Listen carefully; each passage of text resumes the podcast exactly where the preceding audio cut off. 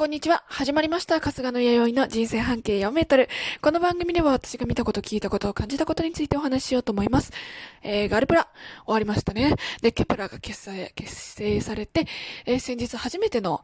えー、V LIVE、生配信を行いました。なので、 Kep1er として初めてファンとコミュニケーションを取り、かつ、えっ、ー、と、長時間のコンテンツになったんじゃないかなと。完全に、まあ、一回ね、挨拶っぽいのが出回ったんですけれども、 Kep1er ですっていうのが出回ったんですけれども、まあ、それはガルプラ感があったし、そのまま撮ってる感もすごかったので、あの、ちゃんと Kep1er としての第一歩だったんじゃないかなと、私たちが見れる第一歩だったんじゃないかなとは、まあ思うんですけれど、もう、まあ賛否両論あったようないろいろなね、あのガルプラでございました。で、私はとりあえず見ていて、理由もなくっていうよりかは、あの、まあ、今後 Kep1er 好きになるかどうかっていうのは正直私まだわかりません。で、あの、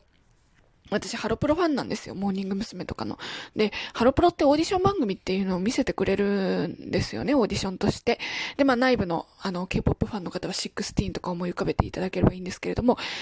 本当にそういう感じで、一般の人も、その、練習生、まあ研修生と呼んでるんですけれども、そこの人も参加できるよっていうのは当たり前のように見てたんですよ。で、しばらくして K-POP 好きになった時にアイズワンが出始めて、でも私プロデュース48って小耳に挟んでたんですよね。でも見なかった。でもアイズワン好きになった。で、私がアイズワン好きになった時にはもう解散が近づいていて、イチェオンちゃん、イチェオンちゃんが好きなんですけれども、あの、チェヨンちゃんの活躍をちゃんと見ることができなかったっていう後悔がすごくあったので、で、あの、まあ、ニジプロは見て、ニジプロの結成の深夜の放送も見て割と好きになったっていう経緯もあったので、その、まあ見ておこうかなっていう、その差もあったし、ハロプロの時当たり前のように見てて、あり、当たり前のように感情移入していたっていう経緯もあったので、まあ見てるんですけれども、あの、まあ、なんかすごくいいもん見せてもらったなっていう気持ちになってます。まあ、ケプラ好きになるか、じゃないかなと思います。まあ、ぶっちゃけ、ファーストアルバム次第みたいなね、ところもあるんですけれども、そんなに言うほどあの、私が、あの、飛びつかなかったかって言われたらそうでもないなっていうふうに思ってます。最初はなんだこれって思いながら、誰も知らんみたいなね。あの、一応岡崎桃子ちゃんは知ってたんですよ。でも1回目で脱落していったのと、本当に岡崎桃子ちゃんしか知らなかったのでね、岸田リリカちゃんのことも認識はしていたけれども、誰がリリカちゃんだかっていうのは正直わからない状態で見てて、で、リリカちゃんの発言だけクローズアップするとか脳内に残るとかそういうこともなかったので、あの、なんじゃこりゃ状態で見ていたんですけれども、本当にね、良かったです。私はガルプラだけで言ったら、いいなって思いましたね。で、リリカちゃんの成長を見ることもまあできましたし、最初は、あどれがリリカちゃんだろうとか思って岡崎桃子ちゃんしか見てなかったんですよ。もともとベビーメタル好きだから。で、見てたんですけれども、まあリリカちゃんがいて、同じ ESYS のチームにいて、面白い展開になってるなって、もう思いましたし、あとは、やっぱ中国チームの参加ですよね。あの、今までの、なんだろう、こう、ガールズグループで中国の子、まあ、いたはいたんですけれども、やっぱこう、なんだろう、リスクを感じたというか、あんまり、うーん、これね、言葉にするのがすごく難しいんだけれども、政治を感じた。TWICE のついちゃんの時とかもそうじゃないですか。TWICE もさ、まあちょっとマーケティング的な生々しい話しますけれども、ついちゃんとミサモのまあ、日本人メンバー誰かと、まあ、結果的にミサモさんに入ったけれども、日本人メンバーと中国語のメンバーと韓国語のメンバー入れておけば、全部の国でマーケティングができる、商売ができるわけじゃないですか。でも、それが、なんだろう、こう、中国で、ついちゃんの件でできなくなっちゃったっていうので政治感じて、それ以来ちゃんとこう、政治感じましたし、なんかこう、切っても切り離せないね、存在なんだなって思っております。まあ、中国人メンバーが、モーニング娘。にね、中国人メンバーかつていた時も、あの、政治感じたシーンっていうのはちょっとあったんです。やっぱ当時尖閣諸島の問題とかもあったし、うん、なんか、そう、そうだったんですけれども、でもやっぱこう、今のような感じではなかったので、そもそもその、日本っていうのはあんまりこうアイドルグループの活動っていうのと政治が密着してるわけではないので圧力がかかるっていうことがそうそうなかったんですね。なんですけど、今回のガルプラとか TWICE の、ちょっと前の TWICE の件では政治感じたし、本当に、なんだろう、こう、C グループのメンバーって、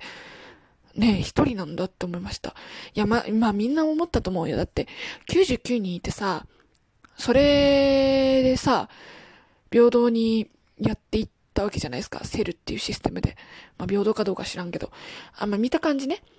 頭数としては平等にやっていっているんですよ。だから私てっきりさ、333で選ばれると思ってたの。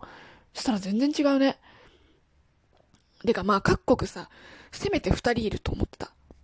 て思ってたんですよ。422か333だなと思ってたんですけど、4っていうのは韓国4の日中が22。で、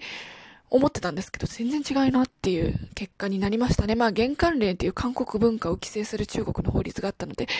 あの、韓国の文化として進出しにくいっていうのがあったりとか、そういう事情があって K-POP 事務所も、あの、日本だと20とか JO1 みたいな、のがありますけれども、前々から中国だけのグループっていうのがあったんですよ。まあ、やりづらいからさ、っていうのがあったんですけれども、ほんと政治感じたわ。マジで。本当に。あともう一個はその台湾の件になるけれども、台湾生まれの子も、で、明らかに台湾人だろうって、アイデンティティ的にね、台湾人だろうなとか、もし JYP とかだったら台湾人って紹介されるのかなっていう子も、あの、C グループに入っていたっていうのは、すごく印象深かったです。これがもしマレーシアの子だったら C グループだったのか、まあ受験資格があったのかどうか知らないけどさ、どうなのかなとか、やっぱいろいろ考えちゃいましたね、私は。で、あの、まあその政治感じたっていうのもそうだし、私的な大きな収穫は、やっぱこう、私の推しが増えたじゃないですけど、スールイチがね、正直ね、中国のアイドルグループってやっぱ政治絡んでるとか、本家本元、まあ、日本の AKB パクってたりとか、プロデュースパクってたりとかしますけれども、本家本元と一回仲良くするけど喧嘩したりとか、まあそういういざこざがね、あの、多かったりとかして、正直そんな好きじゃなかったんですよ。うん。あの、元モーニング娘。のリンリンがプロデュースしてたグループとかもありますけれども、正直そうとっつきやすいかと言われたら全然違ったんで、でも、こう初めて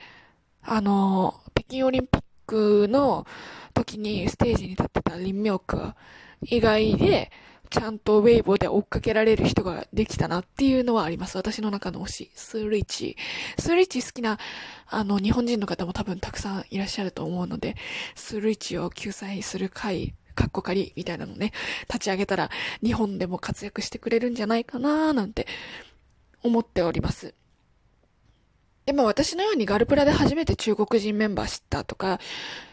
韓国、中国でもガルプラで初めて日本人知った川口ゆりなちゃんとかもそうだし、岡崎桃子ちゃんが岡崎桃子として活動しているのはリアルタイムで初めて終えたのもガルプラなんですよ。多分、世界中のベビーメタルのファンがそうだと思うのね。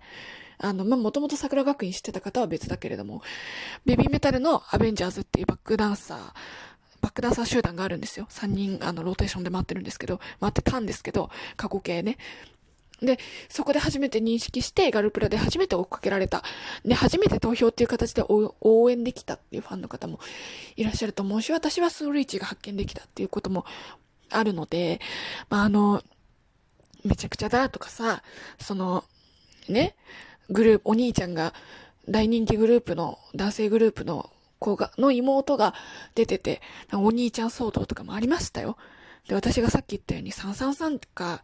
422かと思ったよ。グローバルに行くと思ったよ。なんだよみたいなのもあるんですけれども、まあもうここまで来たらさ、だって戻れないから見守るしかなくない？って思いますね。うん。で、まあ C グループの子が一人いても、TWICE は実質成功してるじゃないですか。で、多分韓国グループがこの今後ね、中国で活動するって結構厳しくなると思うんですよ。今が中国ってすごい活動、活動というかそういう文化制限、第二次文化大革命って比喩する人もいるぐらい、文化に対しての制限が出てきているので、うん、まあ、このね、音楽制限がどこまで出てくるかわかんないけれども、まあ、活動しづらいと思うんだわ。で、あんまりやらないと思うんですよ、ケプラーとしての中国活動っていうのが。